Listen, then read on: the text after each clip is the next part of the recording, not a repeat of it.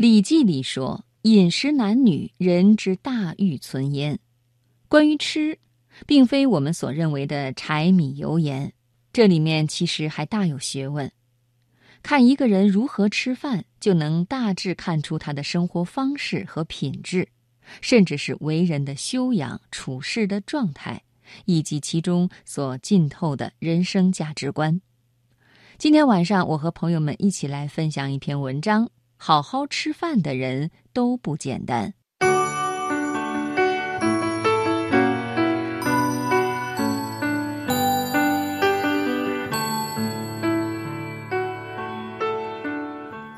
曾经的你是不是这样的？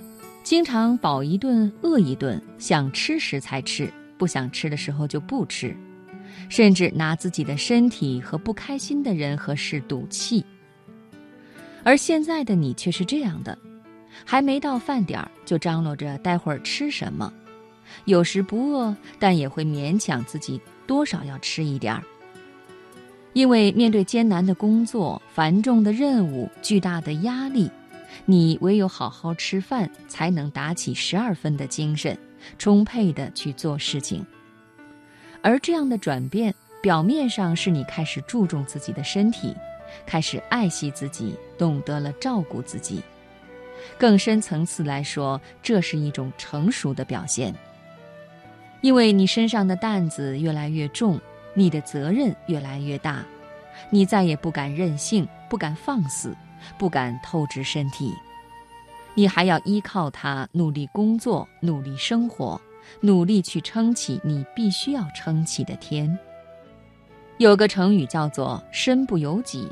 是说一个人的行为不由自己做主，当然也可以解释为一个成年人的身体，并非仅仅属于他自己，更多的时候是属于事业、家庭以及需要照顾的老人和孩子。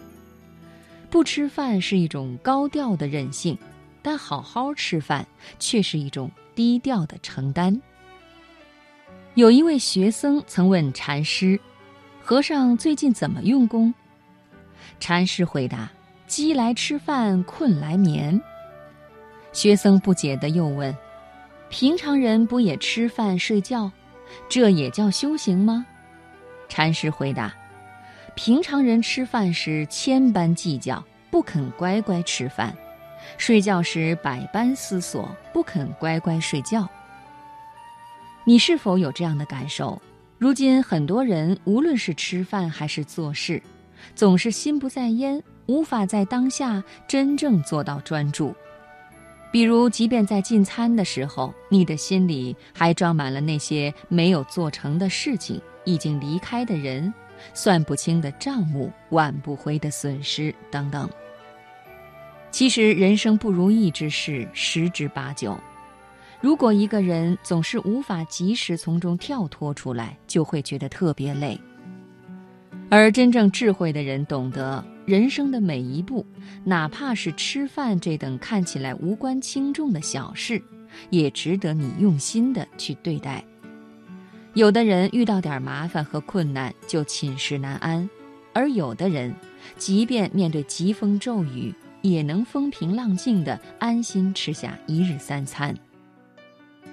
前者所表现出的着急、害怕和慌张，是大多数普通人的正常反应；而后者所体现出的风度、胸襟和格局，却是极少部分优秀者所修炼出的内在功夫。有太多时刻，我们拿不起、放不下、忘不掉，把太多烦恼、忧愁、不如意放在心中，纠缠不清，无法挣脱。庸人自扰。但一个人如果能在面对大事的时候，还可以镇定自若的好好吃饭，那就证明他有过人的能力。如果遇事就焦躁，通常走的也不会太远。一直很喜欢苏东坡，不仅因为他诗写得很好，也因为他达观的心态。他一生文采出众，但仕途坎坷。即便数次被贬，也不改做人本色。元丰三年，他因为坚决反对王安石变法，于是第一次被贬。那里气候恶劣，条件破漏，但那时他却写了一首诗，就叫做《初到黄州》。自笑平生为口忙，老来事业转荒唐。长江绕郭知鱼美，好竹连山绝笋香。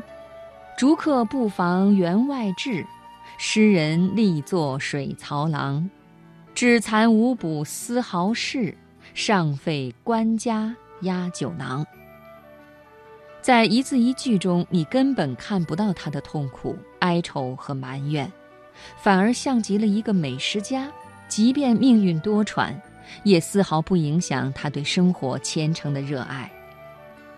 在现实生活中，许多人如果遇到不顺心的事情，即便可以强迫自己简单吃几口，却没有心思去体味饭菜的真滋味。甚至把香甜的东西也吃出酸苦的味道。其实环境是我们无法去改变的，但是我们以怎样的心态去面对，却是我们可以自己掌握的。人一旦放宽心，世界也就宽了；一旦想得开，路子也就开了；一旦拥有海一般的度量，自然就能做到波澜不惊。重要的从来不是我们有着怎样的境遇，而是我们是否有一颗豁达的心，去包容、去消解、去接纳这一切不完美。其实，人这一生，无论贫穷还是富裕，都会经历许多苦难。也许如今的你还不足以应付这一切，但只要不断学习、不断进步和提升，我们终将成为更好的自己。所以不必急躁，也不必慌张，更不必惴惴不安。